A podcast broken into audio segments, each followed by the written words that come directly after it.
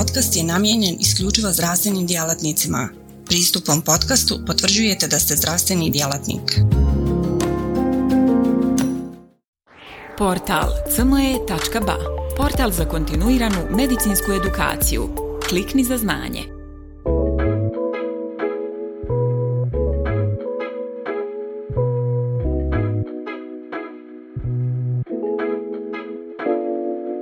Dobar dan, dobrodošli na portal cma.ba i na još jednu online edukaciju. Moje ime je Goran Hauser, radim kao gastroenterolog u kliničkom bolničkom centru Rijeka. Tema današnje online edukacije kolelitijaza i koledokolitijaza.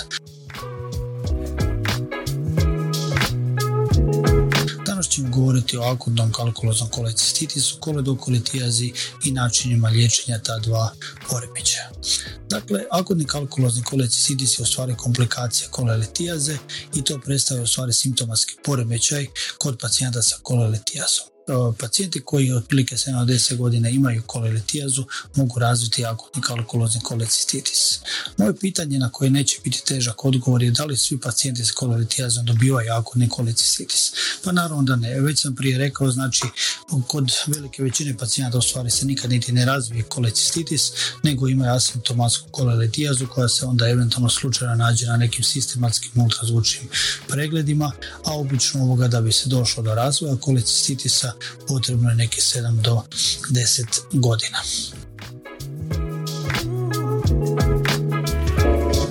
Akutni kalkulozni kolecisidis je stvari sindrom koji je vezan uz bolove u gornjem desnom kvadrantu trbuha, praćen je po definiciji sa temperaturom, leukocitozom, a razvija se na podlozi žučnih kamenaca. Uz akutni kalkulozni kolecisidis postoje još dva stanja koji daju sličnu kliničku sliku, a to su akutni akalkulozni kolecistitis i kronični kolecistitis.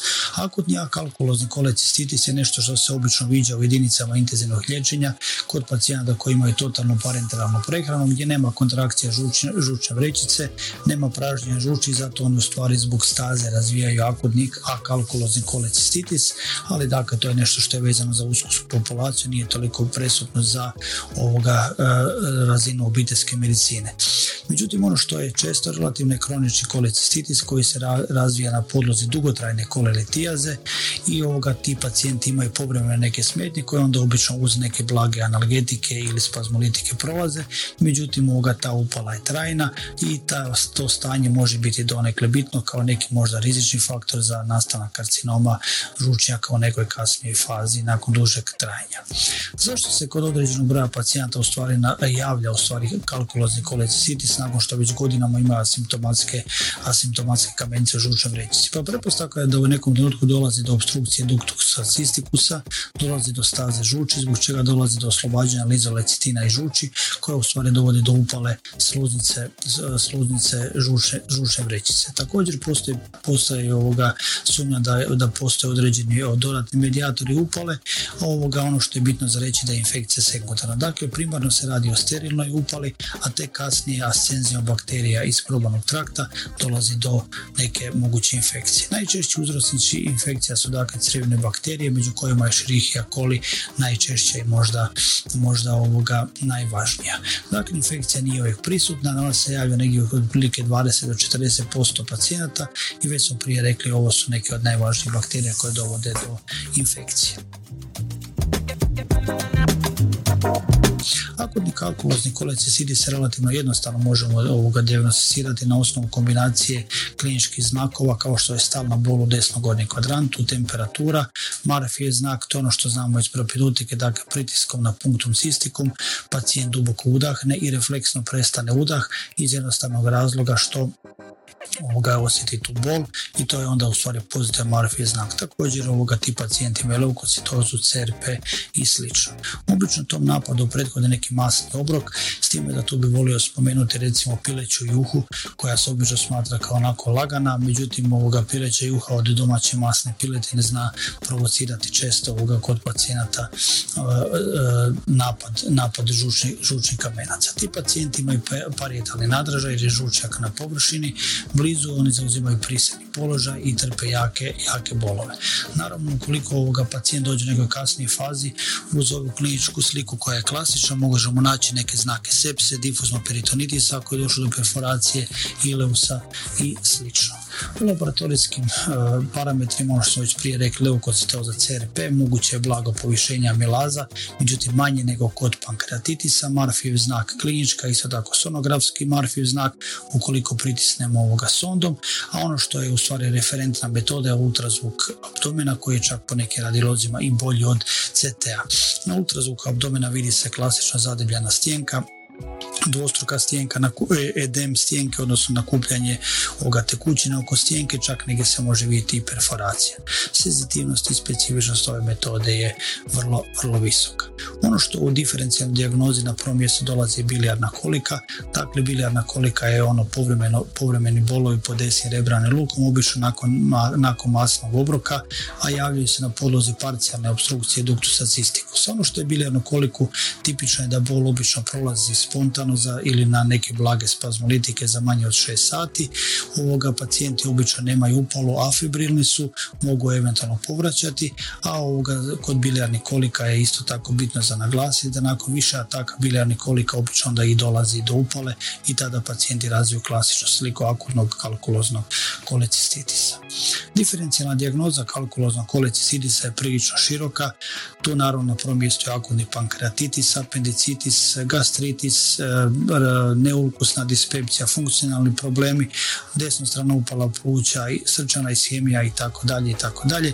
Međutim, ono što je najvažnije u ovoj diferencijalnoj dijagnozi je možda po meni akutni pankreatitis, apendicitis i ovoga peptička bolest koji su svi u tom području. Komplikacije kalkuloznog sa srećom nisu tako česte, međutim mogu se javiti ukoliko je pacijent zapušten ili ono što je tipično kod starijih ljudi, kod dijabetičara koji nemaju onu pravu klasičnu kliničku sliku, nego se tek manifestiraju s komplikacijama kao što su gangrena, perforacija ili nastana gallstone Gallstone je jedno interesantno stanje kada u stvari žučak za svoje upale probije kroz crijevo, ti žučni kamenci se istovare u tanko crijevo i negdje začepe ovoga valvulu bauhini i razvije se ileus.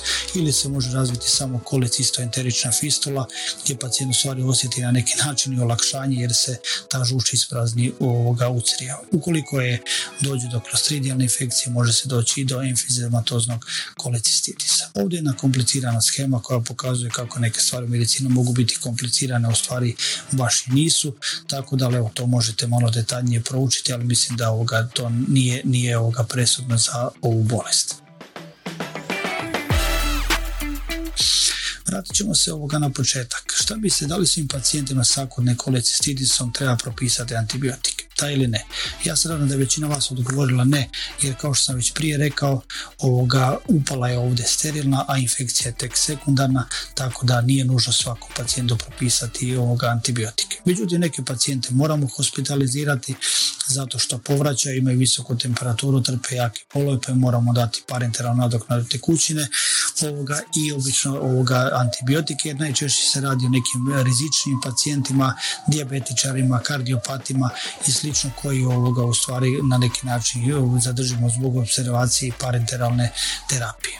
Oni pacijenti koji su nisko rizični, koji su dobrog općeg stanja, oni mogu ići na laparoskopiju odmah po smirivanju ovoga akutne upale, dok kod ovih visoko rizičnih često pokušamo i zaobići operativni zahvat ako je to moguće, odnosno konzervativni tretman ovoga drenaža i sl. Međutim, ukoliko pacijent razvije akutne komplikacije kao što su gangrena, hidrops ili perforacija, onda naravno mora ići na hitni operativni zahvat. Kao što sam prije spominjao, ovoga, akutni kalkulozni kolicizidis je sterilna upala, međutim ovoga ima, tu je visok stupanj sekundarne infekcije zbog ascenzije bakterija iz crijeva. Kod tih pacijenata je onda potrebno konačno rješenje kamenaca, jer ovoga skoro četvrtina tih pacijenta tijekom jedne godine ima recidiv smetnje.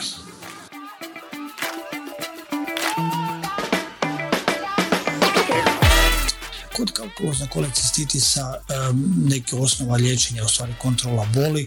Antibiotike dajemo kada želimo prevenirati sekundarnu infekciju, kada želimo liječiti sepsu i kolangitis. Naravno, kod visoko rizičnih pacijenta kao što su starije osobe, osobe ovoga sa umjetnim srčanim valvulama, dijabetičari i tako dalje. A ako se odlučimo na antibiotika, onda dajemo empirijsku terapiju koja pokriva gram negativne ovoga i anaerobe. Neke osnova tretmana su u stvari ovoga ceftriaks, odnosno cefalosporini treće generacije u kombinaciji sa metronidazolom ili pak možemo dati kinolone u kombinaciji sa metronidazolom. Ako nekih pacijenata, to su ono ovi koji se, kada se javlja to u bolnici, onda se odlučujemo i na karbapenemske antibiotike.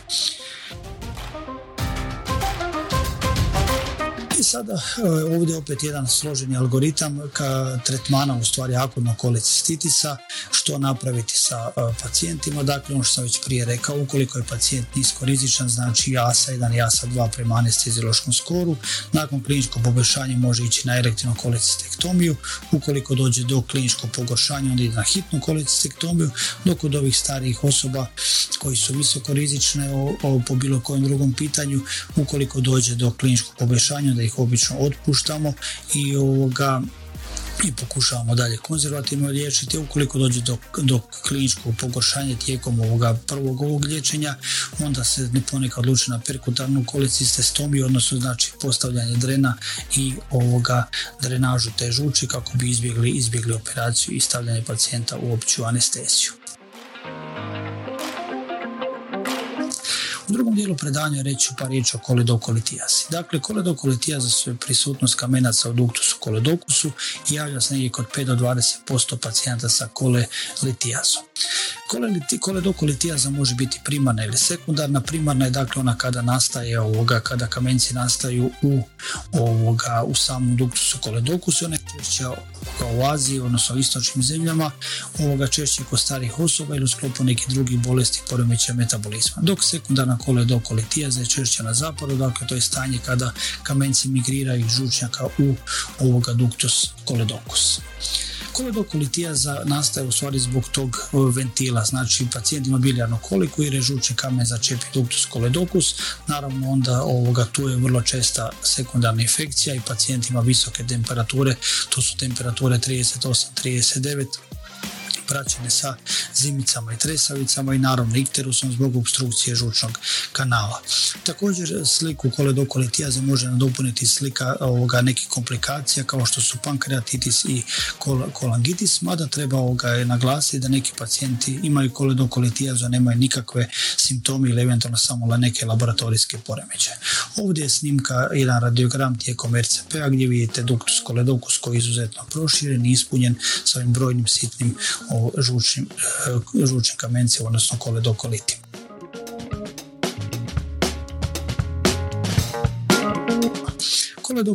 Za po definiciji daje poremećaje vrijednosti nekih laboratorijskih parametara kao što je povećanje ukupnog bilirubina i na račun ovog konjugiranog. Isto tako daje povećanje ovog alkalne fosfataze i gamma GTA kao znakova kolestaze. Ta tri nalaza su stvari ključna za koledokolijazu, dok KST i ALT su od nekog sekundarnog značaja. Zbog obstrukcije žučnih kanala može doći do blagog povećanja, ali ne mora, tako da nam to nije posebno bitno. Međutim, opet ponavljam, neki pacijenti imaju asimptomatsku kliničku sliku, laboratorijski nalazi su, mogu biti ovoga uredni, mada su često ovoga samo prisutni kolestatski parametri bez hiperbilirubinemije. Dakle, koledokolitijazu možemo dijagnosticirati na osnovu tipične kliničke slike ako pacijent ima bilijarnu koliku i naravno u kombinaciji sa laboratorijskim nalazima. Također ovoga tu nam onda služe slikovne metode. Ultrazvuk nažalost ima nisku senzitivnost, naime ukoliko na ultrazvuku vidite duktus koledokus i kamen u njemu, onda ste sigurno da je kamen. Međutim, ako ga ne vidite, ne možete biti baš potpuno sigurni da ga zaista tamo nema. Zato endoskopski ultrazvuk tu senzitivnost specifično podiže gotovo do 100%, isto tako ovoga magnetska retrogradna kolangiopankreatografija koja je gotovo jednako dobra kao i endoskopski ultrazvuk. Dakle, ovoga, ako pacijent, kod pacijenta sumnjamo na koledokolijazu, postoje određeni prediktore koji nam mogu reći da pacijent, ovaj pacijent vrlo vjerojatno ima ili, ili sumnjamo da ima koledokolijazu. Snažni prediktori su naravno ako koledokoliti već vidimo na ultrazvuku, ako pacijent ima znakove kolangitisa i ako je serumski bilirubin veći od 68 mikromola. Snažni prediktori su prisutnost dodatacije duktusa koledokusa na više od 6 mm i blago povećanje serumskog bilirubina. Kod takvih pacijenata možemo odmah pristupiti RCP-u bez neke dalje dijagnostičke obrade, dok kod ostalih pacijenta ipak trebali napraviti neku dodatni slikovnih metoda kao što je endoskopski ultrazvuk ili ovoga magnetska rezonanca. Komplikacije koledokolitijaze su prilično česte za razliku od, od akutnog kolecistitisa, pa ti pacijenti često dobiju kolangitis, mogu dobiti pankreatitis, a naravno ukoliko to sve skupa dugo traje ovoga i, i nema te akutne simptome, onda se mogu razviti neke kronične komplikacije kao što je sekundarna ciroza jetre. Kod ovih pacijenta koji imaju kolangitis i pankreatitis trebalo bi odmah ovoga pristupiti jer time ćemo riješiti komplikaciju, a i samu koledokolijazu. Ovdje je još također jedna od kompliciranih schema koja nam pokazuje kako pristupiti pacijentu sa koledokolitijazom.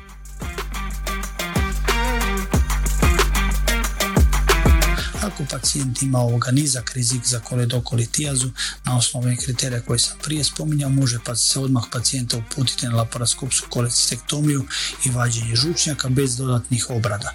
Ukoliko je taj rizik umjeren, ovoga, onda, onda je potrebno napraviti dodatnu obradu. Ako je visoki rizik o, e, nađen, onda pacijenta prije operacije treba uputiti na RCP, a tek onda na laparoskopsku kolecistektomiju.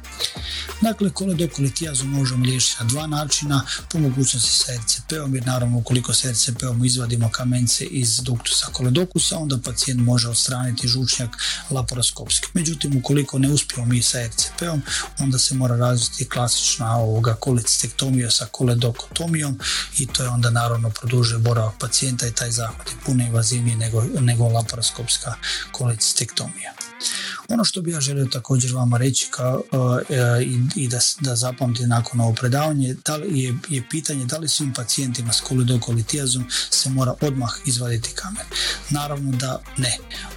Naravno da ne, jer ovoga, ukoliko pacijent, kao što sam već prije rekao, nema simptome, to se može napraviti i elektivno nije ga nužno odmah slati na RCP. Ovdje je snimka jednog ovoga pacijenta sa velikim kamenom distalnom koledokusu koji se sa balon ekstraktorom ovoga može, može riješiti.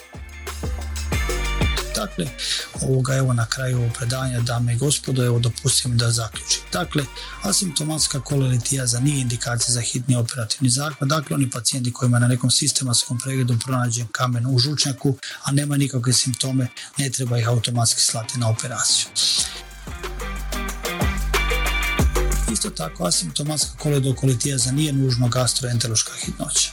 Pacijenti koji imaju kolelitijazu ili koledokolijazu postaju hitni kada postanu febrilni sa zimicama, tresavicama, kada požute i kada imaju jake bolove. Tada postaju hitni, do tada se u principu mogu konzervativno pratiti i zbrinjavati ja se nadam da nakon ovih svih dijagrama niste ovoga kao i ovaj doktor stješnjeni da je vam ipak ovoga donekle nešto jasnije vezano za kolelitijazu, kalkulozni kolecistitis i koledokolitijazu. Još jednom hvala lijepa na vašoj pažnji i hvala lijepa na posjetu portalu cma.ba.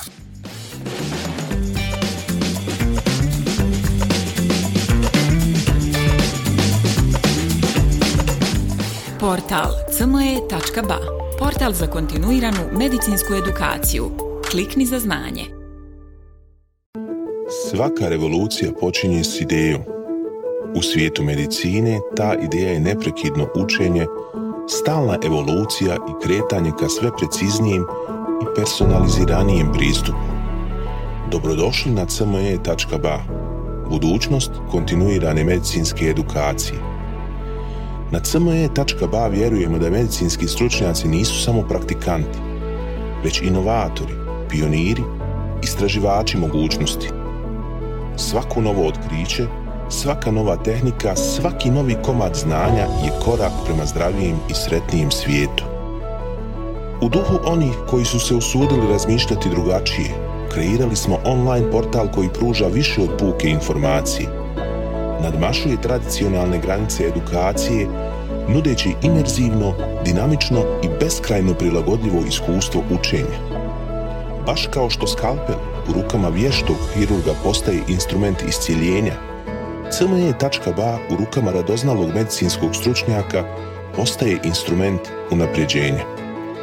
Srce naše platforme je jednostavnost. Razumijemo da je vaše vrijeme neprocjenjivo, da svaka sekunda može napraviti razliku. Zato smo dizajnirali CME.ba da bude jednako intuitivan i efikasan koliko je i inovativan. Inspirirana najboljim svjetskim sučeljima, naša platforma vam omogućava da zaronite u bogatstvo znanja bez ikakvih ometanja ili kompleksnosti, kada god to želite i gdje god to želite, donoseći svijet medicine na dohvat vaših prstiju sa elegancijom jednog, besprijekornog dodira. Na cme.ba susret ćete se sa neprestano rastućim univerzumom sadržaja kuriranog od strane regionalnih i globalnih stručnjaka. Interakcija sa vrhunskim umovima u medicinskom polju, uključivanje u revolucionarna predavanja i dobivanje znanja koje će transformisati vašu praksu. Ali ne smatramo se zadovoljnima s trenutnim postignućima. Obavezali smo se na kontinuirano poboljšanje, težimo da cme.ba ostane zlatni standard za online medicinsku edukaciju. cme.ba je medicinska stranica za one malo bolje, iscijelitelje, inovatori, profesionalce koji se ne boje prekoračiti granice i preoblikovati medicinu. CME.ba je mjesto za vas. Razmišljajte bolje, učite bolje, budite bolji. Stoga kliknite za znanje i pristupite na cme.ba, gdje učenje nikad nestaje, gdje strast susreće profesiju, gdje medicina susreće inovaciju.